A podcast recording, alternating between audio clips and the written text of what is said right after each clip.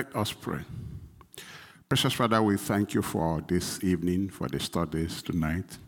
Trust you to minister to us as it's your will for us to know the things of your kingdom, and for that purpose, you sent us your spirit. We trust that by your spirit, you will teach us and help us to understand. In Jesus' name we pray. Amen. So, we're talking about the blessing of eternal life by two. And because eternal life is something so important and that has not been given much attention, we believe it would be proper to go deeper a little bit into this and see and then make sure that every Christian that uh, hears this gets seriously invested in eternal life. Jesus said in our text, John 10 10, the thief cometh not but to steal and to kill and to destroy. I am come that you might have life and that you might have it more abundantly. So, eternal life is what Jesus came really to give us. And in the definition of it is 1 John 5 11. And this is that testimony, that evidence. God gave us eternal life, and this life is in His Son. This life is in His Son. He who possesses the Son has that life. He who does not possess the Son of God does not have that life. Which means the life He gave us is the life that is in His Son, the life of God, the life that is in His Son, the life and nature of God.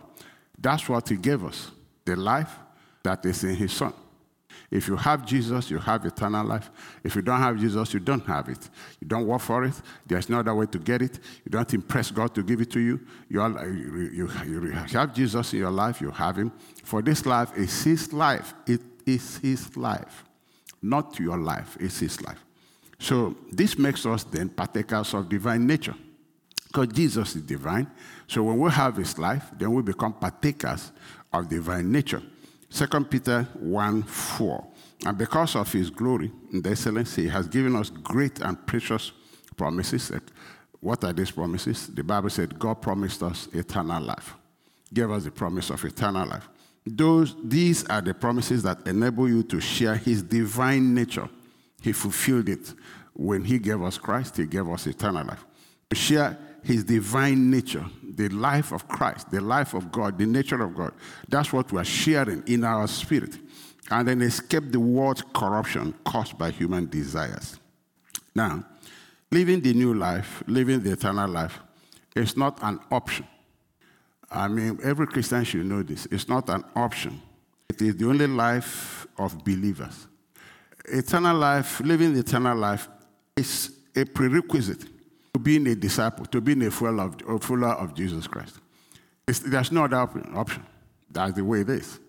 So the Christian must understand the place of eternal life in his life. Must understand this thing. It's a prerequisite. It, it, there is no option. It is, a, it is, you are being a follower of Jesus depends on you are living this life. Now, that would, I mean, I think you can see the importance of this. First, uh, First John 2 6. Those who say they live in God should live their lives as Jesus did. It's not an option. It's not, oh, let's give, there are other options. No, this is the only one. Those who say they live in God should live their lives as Jesus did. That's it. Those who say they are born again, they live in Christ, they should live their life as Jesus did. He leaves us with no other option. 1 John 1 6. So we are lying if we say we have fellowship with God, but go on living in spiritual darkness. We are not practicing the truth. Let's see here what the Lord Jesus said about eternal life, about living his life and not our own life. In Mark chapter 8, verse 34, Jesus summoned the crowd along with his disciples. I'm reading TPT and he had them gather around.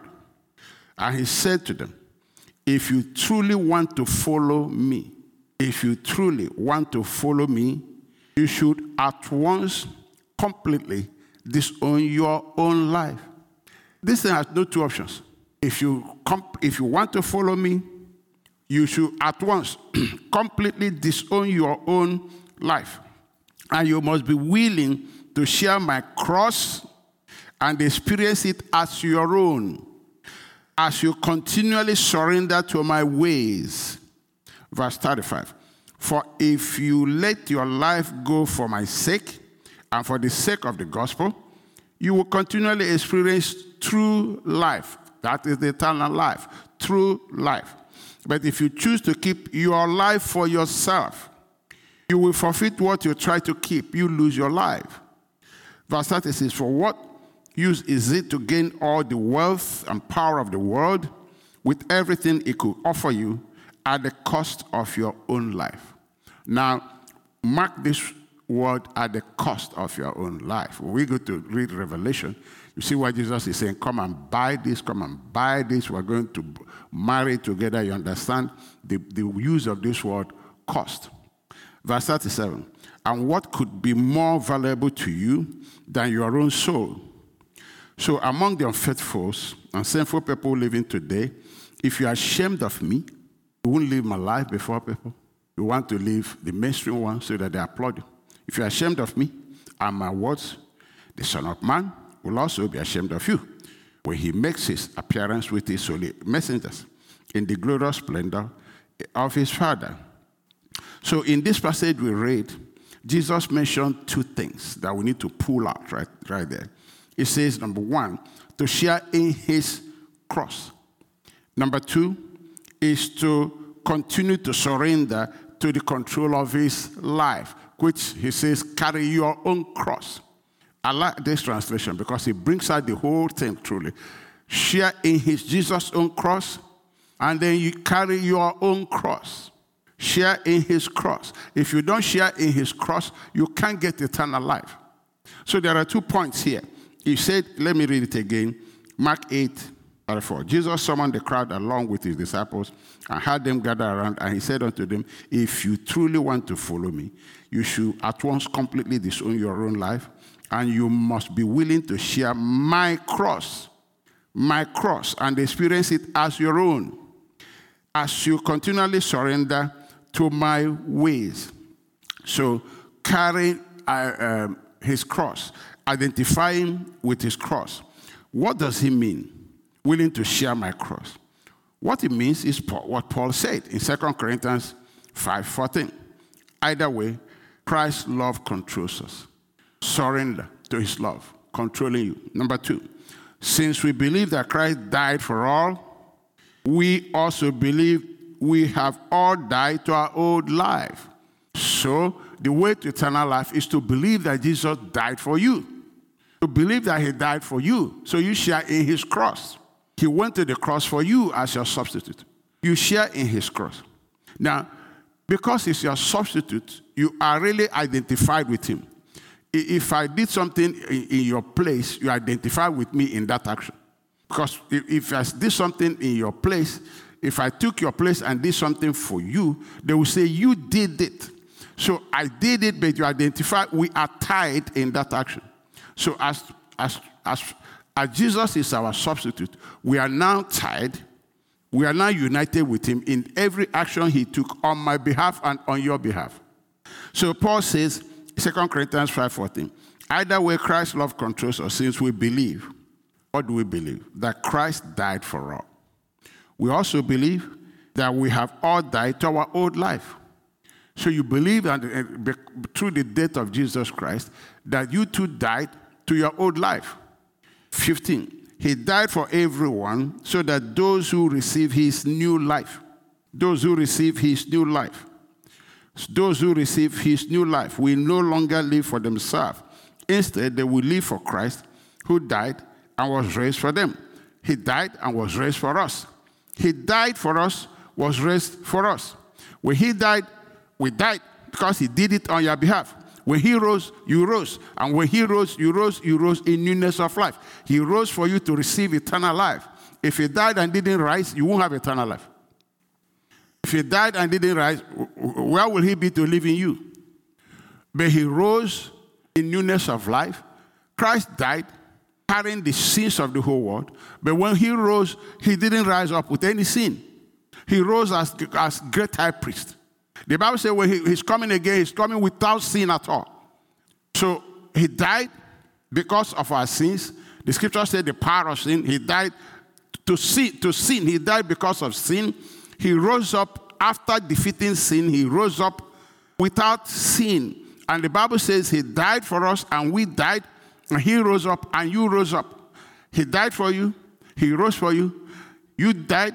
You rose. That's why you are seated with him in heavenly places because you are tied together with him. So the scripture is saying that we must identify with that his death and that is resurrection. We must identify with that because he died for you. If you say he didn't die for you, you have no portion with Christ at all. So identification with his death, since he's our substitute, is totally very important, extremely important. You need to identify with his death and identify with his resurrection because all of that was done for you. So when Christ died, Paul said, We all died. And when he rose, we all rose. And because he rose in newness of life, sin cannot touch us anymore. He had defeated sin on the cross, died, was buried. The new life he has is not, there's no sin. He's not carrying anybody's sin anymore. And since the Bible says, once he has died, done with sin, destroyed the power of sin that way, and then rose in a new life that sin cannot kill again. It can't, it can't carry anybody's sin anymore. Sin cannot kill again. Death cannot kill again. Nothing. It's not carrying nobody's sin no more. And that's the life we have, the life that sin cannot destroy, death cannot destroy. That's the life we now have. When he died on the cross, he was the Lamb of God. He died. He gave his life and died. When he rose up, he rose with a life that sin can't touch, death can't touch. That's why we say we have a new life that sin can't touch, death can't destroy. Because we have the same life, the life that is in him. Let me read 2 Corinthians 5, 14 again. Either way, Christ's love controls us. Since we believe that Christ died for all, Christians, this is what you should believe that Christ died for all. We also believe that we have all died to our old life. He died carrying our sin. God made him to be sin for us who knew no sin. So he died for our sins. But he rose up in a life that is not sin, that had no sin in it at all. He rose up in glory, became the, our great high priest, and this life he has now, can, death can never touch it, and touch it anymore, and sin can't come near it. That's the very life we now have. This very life he has is the very life. When you receive Christ, that's the very life that's given you. That's what's called eternal life. So you must believe that He died for you and you died. He rose and you rose because you have a new life that was resurrected. The life He had on the cross, He was made sin. He carried your sin and He died. He gave Himself up to die. But when He rose from the dead, He has a life that sin can't touch, death can't touch.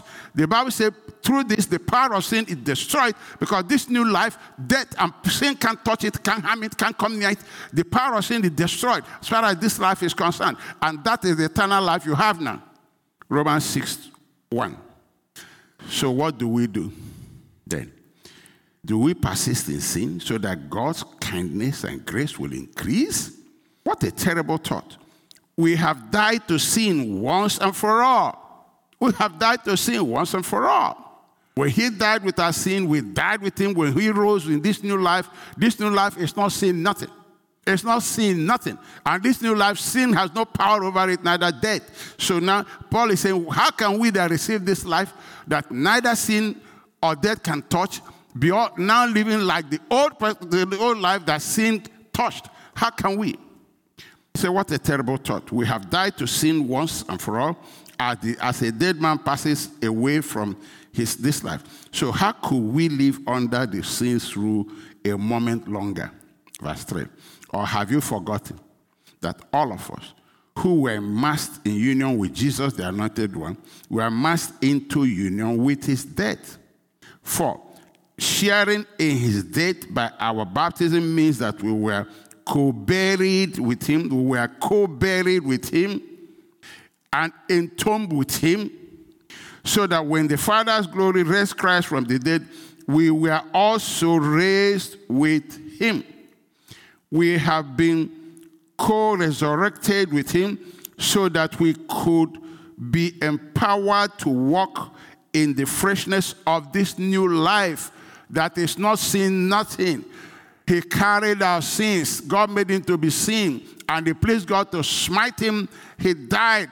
And but when he rose, he rose with a new life, his, his glorious life, the resurrected life. The Bible says he rose in newness of life. This life is not sin, nothing. So verse 4 says, sharing in his death by our baptism means that we were co-buried, entombed with him, so that when the, when the Father's glory raised Christ from the dead, we were also raised with him because we have his new life that he rose with. We have been co resurrected with him so that we could be empowered to walk in the freshness of this new life. This new life that is not sin. He died, God made him to be sin. He rose in this life that is not sin. It's not sin. So now he said we can walk in this new life. Now, verse 4, 5. For since we are permanently grafted into him, since we are joined to him, permanently grafted into him to experience a death like his, then we are permanently grafted into him to experience a resurrection like his and a new life that it imparts. Can we read quickly 1 Corinthians 6 17 here? 1 Corinthians 6 17. But he that is joined unto the Lord is one spirit. He that is joined unto the Lord is one spirit. 1 Corinthians 6 17. He that is joined unto the Lord is one spirit. Joined to him, one spirit. Joined to him, one spirit. He that is joined unto the Lord is one spirit. That's what Paul is saying here. That we are joined to Christ. He did this for me, so I am joined to him. I'm identified with him. I am one with him in his death because he did it for me. When he rose, he rose because of me. And I now have his new life, which means I resurrected too. Because I have this new life, this he rose in newness of life. So I now have a new life. The same life that is in Christ is the life I have now. And this life is not sin nothing. God didn't make this one sin nothing. There's nothing like that. He rose in the glory that I had with the Father before. A powerful life, divine nature. Six, Romans 6 6. Could it be any clearer that our former identity is now and forever deprived of its power? For we were co crucified with him to dismantle the stronghold of sin within us, so that we would not continue to live one moment longer submitted to sin's power. Obviously, a dead person is incapable of sinning, and if we were crucified with the anointed one, we know that we, we also share in the fullness of his life. So, dead person, when, we, when he died, our old self died with him because we are conjoined with him. He's doing it for us. Now, this new life, like I keep saying and emphasizing, this new life is not like the other one. This new life is a, is, a, is a divine nature. It has the life and nature of God. And so sin cannot control it. Paul is saying, How can you receive this life and sin is controlling you? Something is wrong. He said, How can we who died to sin, we are living under sin again? Something is wrong here. Verse 9. And we know that since the anointed one has been raised from the dead to die no more, to die no more, death can't kill this life, sin can't come near there. His resurrection life has vanquished death, and his power over him is finished. So Jesus is not going to die again. Never again. It's not going to happen again. Verse 10 For by his sacrifice he died to sin's power. Yeah, because of our sin he died once and for all, but he now lives continuously for the Father's pleasure. So he's not, he's not more living in sin, he's not sin nothing. He was sin, but he's not anymore. So let it be the same with you, with you. Since you are now joined with him, you must continually view yourself as dead and unresponsive to sin's appeal while living daily for God's pleasure in union with Jesus the anointed one, because the life of Christ now is unresponsive to sin. That's what he gave us eternal life. It's unresponsive to sin. Completely unresponsive. Paul is saying, How can we receive this life and, and we're responding to sin? Something is wrong. He said, God forbid, this is not the arrangement. It's, this life that's unresponsive to sin is what God gave us so that can live over sin, live above sin. We become dead to sin, unresponsive. Unresponsive. Now, let's read this verse 12. Very interesting. I'm reading the Romans 6, verse 12. Sin is a dethroned monarch. It's a dethroned monarch. So you must no longer give it an opportunity to rule over your life, controlling how you live and compelling you to obey its desires and cravings. Verse 13. So then, refuse to answer its calls to surrender your body as a tool for wickedness. Instead, passionately answer God's call to keep yielding your body to Him as one who has now experienced resurrection life. The life, the life of Christ that does not respond to sin. Resurrection life. You live now for His pleasure, ready to be used for His noble purpose. 14. Remember this Sin will not conquer you, for God already has. You are not governed by law, but governed by the reign of the grace of God, because we receive this eternal life as an act of grace of God. So Galatians 6:14. My only boast is in the crucifixion of the Lord Jesus. My only boast is in the crucifixion of the Lord Jesus, our Messiah. In him I have been crucified to this natural realm. When he died, I died. When he rose, I rose. When I came to him, he gave me this risen life, this new life. So my old nature is crucified. I have this new life. So he said, In him I have been crucified to this natural realm, and the natural realm is dead to me and no longer dominates my life. Because I have the new life, the new life of God, I mean the new life of Christ, that is the divine nature that cannot be dominated by sin, cannot be. Paul says, reckon, understand that reckon is to put it to your credit. Reckon that this is who you are, this is what you have, eternal life. The church needs to teach this. Reckon that you have it. Let me read it again. Galatians 6:14. My only boast is in the crucifixion of the Lord Jesus, our Messiah. In him I have been crucified to this natural realm, and the natural realm is dead to me and no longer dominates my life. 15. Circumcision doesn't mean a thing to me the only thing that really matters is living by the transforming power of this wonderful new creation life that does not the life of Jesus. 16. And all those who live in agreement with this standard will have true peace and God's delight, for they are the real they, they are the Israel of God. They are the sons of God. They are the ones who have believed to have received eternal life. They are the real Israel of God. 17. From now on, let no, no one bring me trouble or critics. Leave me alone. Paul said, Leave me alone. I've been teaching this and explaining this, and I've tried. So we have to believe. Jesus said, You have to identify with my cross that your old nature has, I died for you. So you died, you're dead. And then when I rose and you received me, you received a new life. So my resurrection is really like you resurrecting and having a new life. Your old nature is gone. Now, the second thing that the Lord Jesus said in, in Mark, where we read, is surrendering to the control of the new life. Surrendering to the control of the new life. 2 Corinthians 5 14 again. Either way, Christ's love controls us. We have believed and we have received eternal life. Now we have to allow that eternal life that does not respond to sin to control what we do. To control what we do. Do you know that if you don't have hands, if your hands are cut off, your leg are cut off, your mouth is cut off, your brain can think, can want you to walk, but you won't walk. Why? You don't have hands. You don't have legs. So no matter what your brain wants to do, you are there, you can't do anything because you don't, you don't have hands, don't have lips. You don't have mouth. If your brain wants you to talk, you can't talk. You don't have mouth. You can't. So now the same thing now. It is your brain that controls your hand and says, I want to walk. But because you have leg, you get up and walk. What he's saying is that you should allow the love of God to control your hand, control your mouth, control your leg. Control it. So the, word, the, the love of God controls you and says, I want you to walk, I want you to talk, then you talk. The same way your brain will control you in the natural. You, the Bible says, let the love of God control you. Let the Holy Spirit control your hands. Because when He controls your hand, it becomes His hand. When He controls your mouth, it becomes His mouth. When He controls your leg, it becomes His leg. Paul says, since we have this divine nature now, that divine nature controls now my mouth, controls my hand, controls my leg. Either way, Christ's love controls us. That's why Paul said it's no longer I that lives, it's Christ that controls us. Yielding to the new life.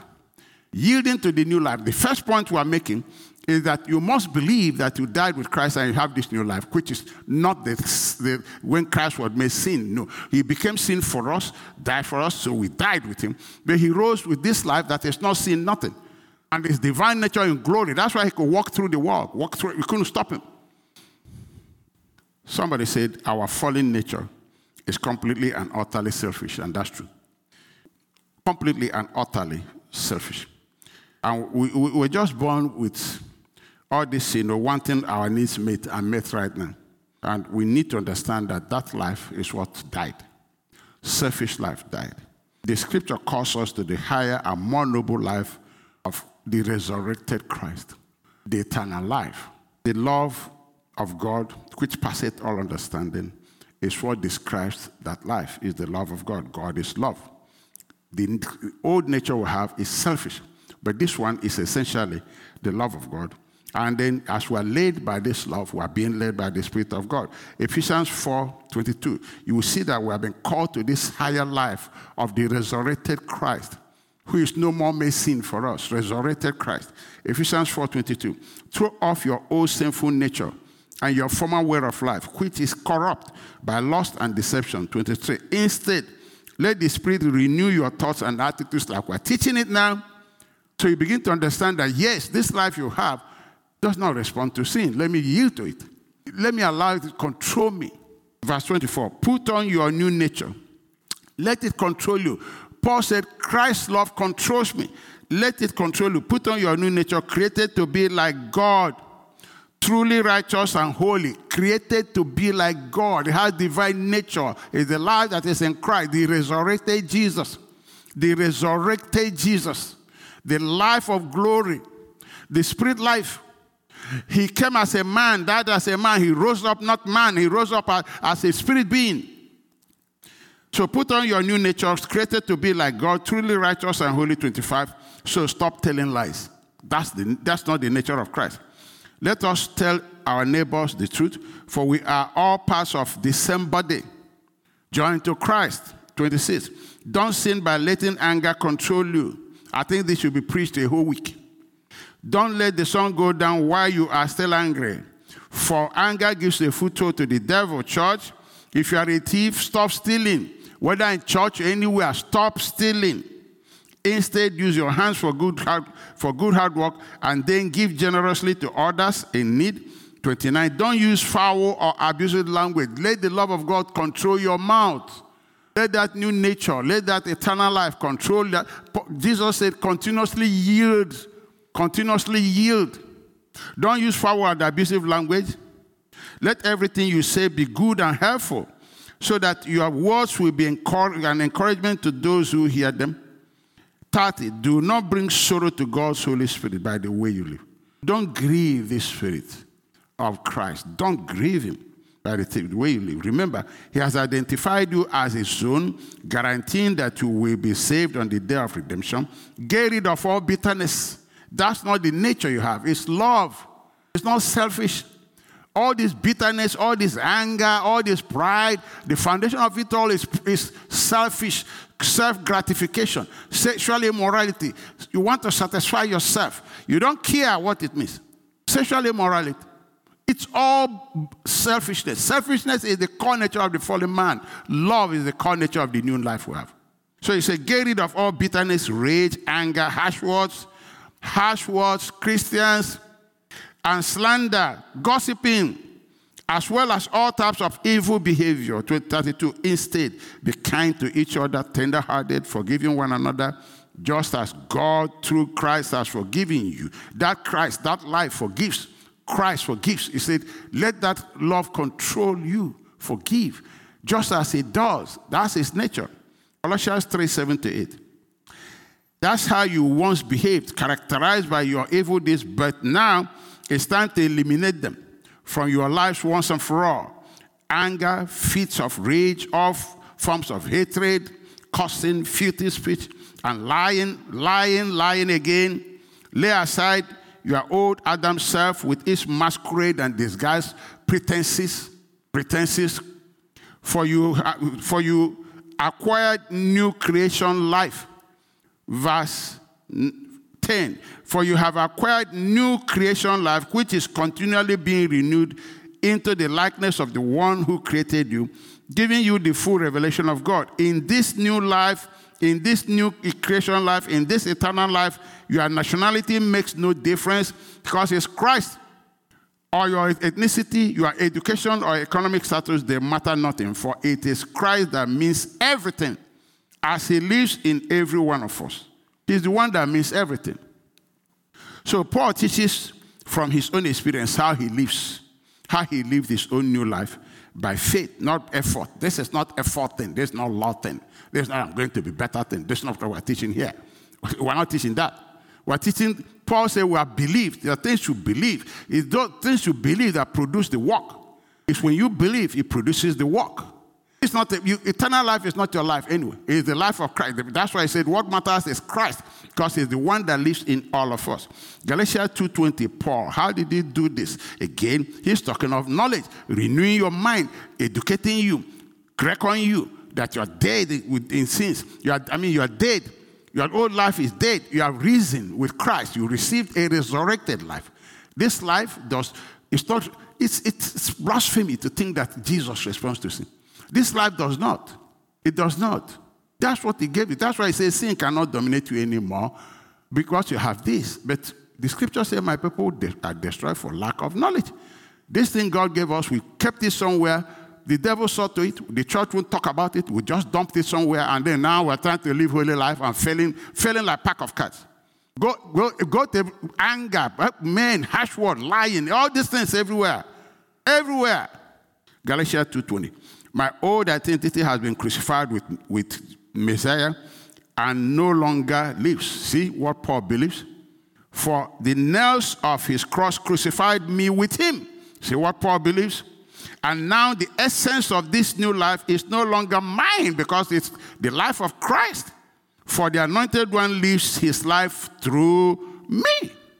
You see what Paul believes? It's not what he does or didn't do, it's what he believes believe right, you act right, right, you talk right. We live in union as one.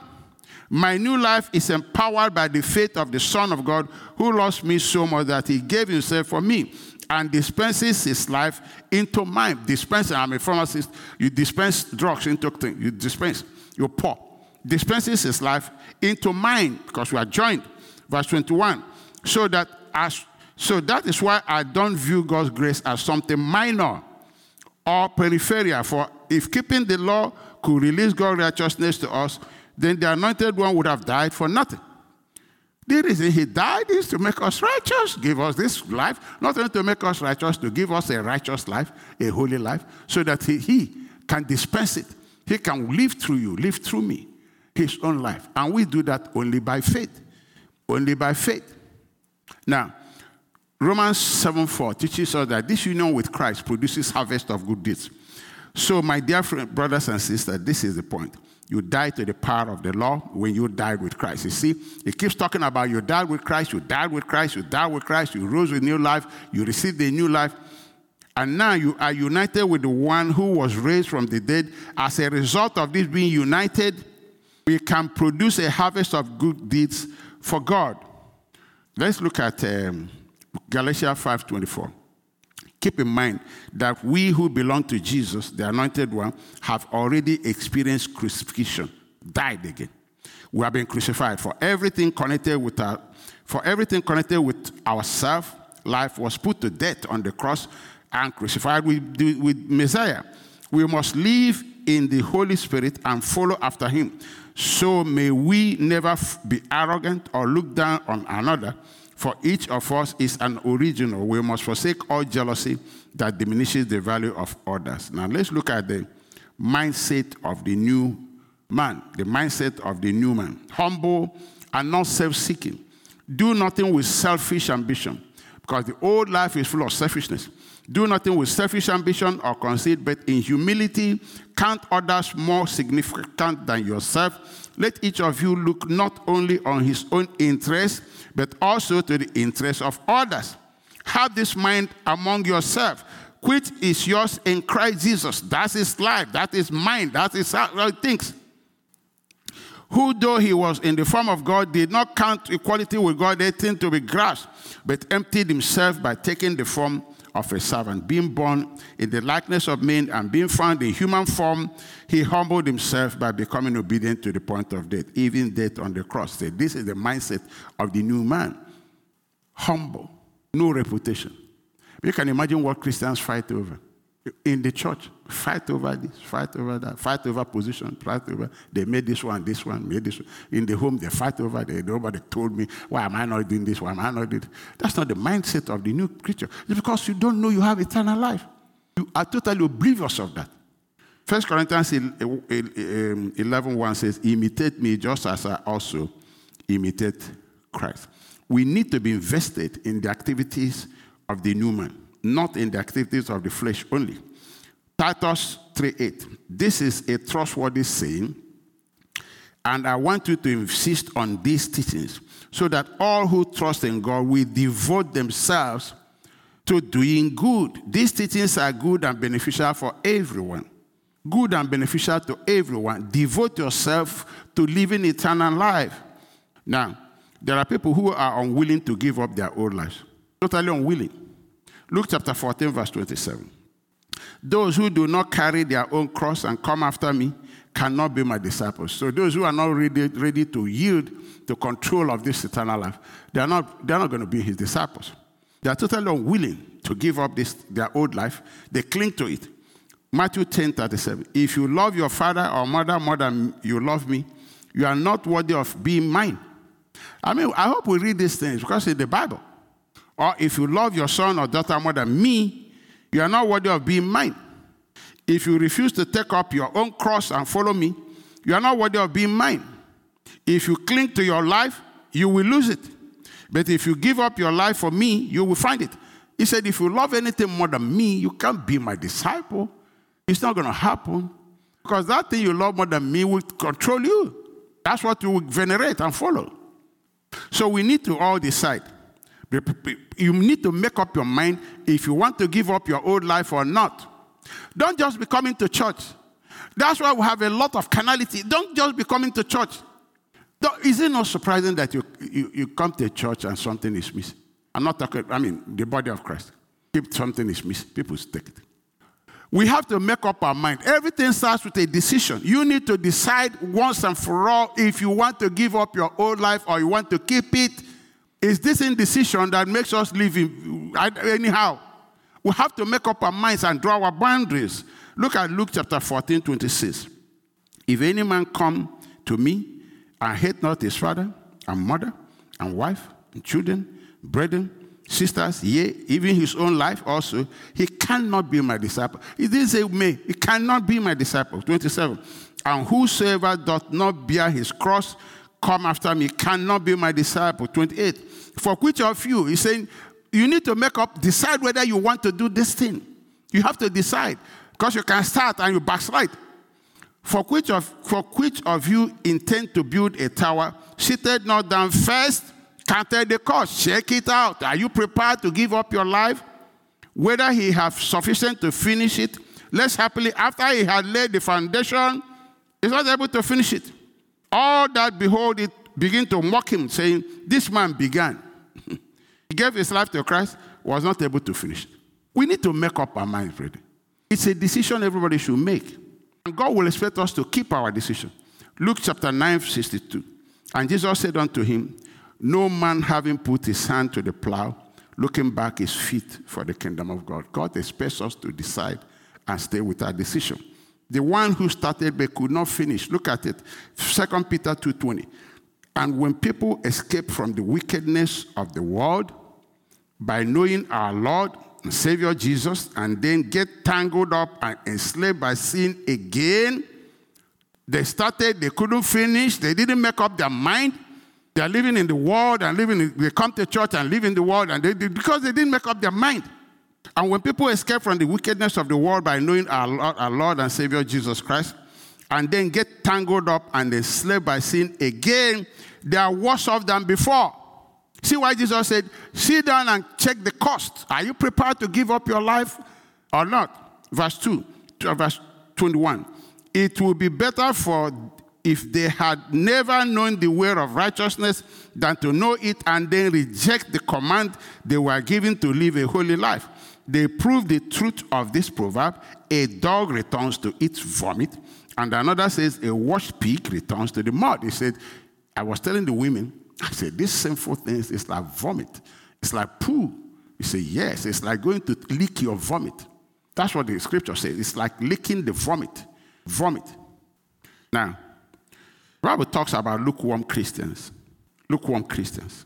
In Revelation 3 5. This city was so prosperous. So to them, trading business and things, they were not invested in living the eternal life.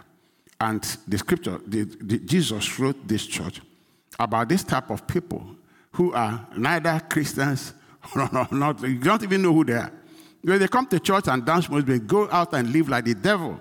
They, live, they don't care what they do. They don't care what they say. They don't care anything they do. They live like, live like the devil himself. Jesus said, I will throw you out of my mouth. I'm not going to have you because if you're, if you're not prepared to give up your life and follow me, you cannot be my disciple.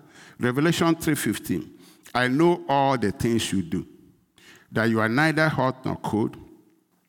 I wish that you were one of or the other. But since you are like lukewarm water, neither hot nor cold, I will spit you out of my mouth. You say, I'm rich. I have everything I want. I don't need a thing. And you don't realize that you are wretched and miserable and poor, blind and naked. So I advise you now to buy gold from me, gold that has been purified by fire. Then you will be rich. Also, buy white garments from me, so you will not be ashamed by your nakedness, an ointment for your eyes so you will be able to see. I correct and discipline everyone I love. So be diligent and turn from your indifference. Indifference. They were not invested in living this life. Jesus said, make up your mind. If you want to pay the price, pay the cost, and be part of this thing. Or want to live your own life, make up your mind. But you're not coming to come here and fool anybody. If you're not prepared to love me above everything, you can't follow me. If you're not prepared to yield your life to me, you can't follow me. Because you can't serve two masters. Now, in this place, they were, it was a business town, there a lot of business going on. They were, they, were, they were just not interested. They were, not, they were indifferent to the things of God. There are many people like that. They don't Bible studies. They don't care. They don't study the Bible. They don't pray. They are not. They don't do anything. They don't serve Jesus. Anything. Nothing. Comes once in once in a while. Once in a while they come after living all manner of useless life everywhere. He said, I know what you do. You are neither, you are neither a Christian. Who are you? Hermaphrodite. Chameleon. And in fact, in verse 20, he said, You have even kicked me outside because he said, I stand now at the door. I'm knocking. Oh, if you hear my voice, open the door. I will come in because I'm no more. You kicked me out. And he said to them, Buy. Come on, buy. You know what they buy? To buy is to give up what you're doing the indifference to the things of God. You are not invested in it. You haven't made up your mind. You have not. Jesus says, Sit down and count the cost, or I'll spit you out myself. John 15, from verse 1.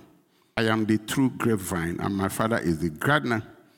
He cuts off every branch of mine that doesn't produce fruit. Every branch of mine that doesn't produce fruit, he cuts off and he prunes the branches that bear fruit so that they'll produce even more. Romans 8 6. So letting your sinful nature control your mind leads to death, but letting the Spirit control your mind leads to life and peace.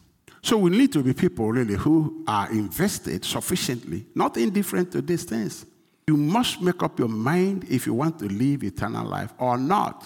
Just don't be coming to church and going. That's not, Jesus gave you eternal life. He expects you to live it. He said, if you put your hand on the plow, look back, you're not worthy of me.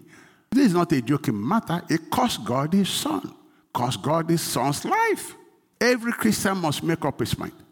Because we live in a world now that you can't tell the Christian apart from the world. It's all muddled up everywhere. Everybody's claiming born again. But this, Jesus said, by their fruits you shall know them by their fruits.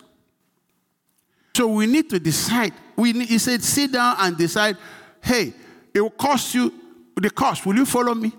Sit down and make up your mind. Because once you start following me, the world will start laughing at you. People will think you you lost your mind. Yeah, you lost your mind because now you have a new mind. You have a mind of Christ. Every Christian must make this decision. And then I want to stop with this testimony that somebody sent me about the teaching on Thursday. For the past two and a half years, I came to the realization that it was time for me to move on from the business unit where I worked to another, another because of the adverse atmosphere affecting me. I spent time with the Lord and spent time with my family. Two years back, a branch of a major company reached out to me and we started talking because they wanted to bring me in to work for them. Then they decided to move with another candidate. And I said, Glory to Jesus. That company called me again. They spoke to me. They said to me, From the time we said no to you, we never stopped talking about you. We like you. But the management wanted someone else. So later on, they called me for an interview. I completed the panel interview. Before the interview, I asked the Holy Spirit to fill my mouth, and He did. They said to me after the interview, The ideas that you brought up are exactly what we were discussing. Then they offered me the job. then one of the top managers said to me, You are a good man. You are the type of candidate we want to bring here. In my many years of working, I have never met anyone like you. I see something in you. Talk to me. I see something in you. So we gave you the job. This is what you spoke about, Pastor, this Thursday Bible study the supernatural competitive advantage of having the, eternal, the life and the nature of God, the eternal life of Jesus. It enhances your aptitude and intelligence and gives you advantage in public arena. This is what you were teaching. It happened to me life. Then the Lord ministered something again to me. He said that when your pastor goes to labor in the word and brings back a word for the congregation, he has done his part. Now, you, the people that listen, need to go, that went to your class, taught by the Holy Spirit, when the congregation goes home and listens, they are also supposed to be laboring and showing up in the class taught by the Holy Spirit. You don't get results for a class you don't show up for. This is what the Lord told him. The teacher will not mark, mark the present, mark you present when you are absent. So the pastor labors, brings you teaching. You so labor, study, Study, meditate, meditate on it. You labor, meditate on it, study it, listen to it again again. That's what the Lord was telling him. The Lord will help us in Jesus' name. Amen. Let us pray. Precious Father, we just want to thank you again for reminding us that eternal life is not an option, it's the only way we live. That if we're not prepared to live this life, then we're not ready to follow you. You didn't come to gamble. You came to establish the truth. Either we take it or leave it alone. You have challenged us tonight that we should sit down, make up our minds whether we want to follow you or not, whether we want to live this life or not, if we want to please the world or not. Everybody should make that decision and determination. Because we saw people who, who started, they couldn't finish, they went back to their vomit. They went back to their vomit. Iniquity defies a man. It's like a vomit. You challenge us to start believing that we died with you and that we rose with you, that you gave us that resurrected life that does not respond to sin, that the devil can handle. So sin cannot be our master. And we start believing right, then we start talking right, then we start acting right. It's not by effort, it's by faith. Thank you for what you are revealing to us. Blessed be thy name, Lord. I commit this whole teaching into your hand and every hearer into your hand, that will perfect everything that concerns us. In Jesus' name we pray. Amen.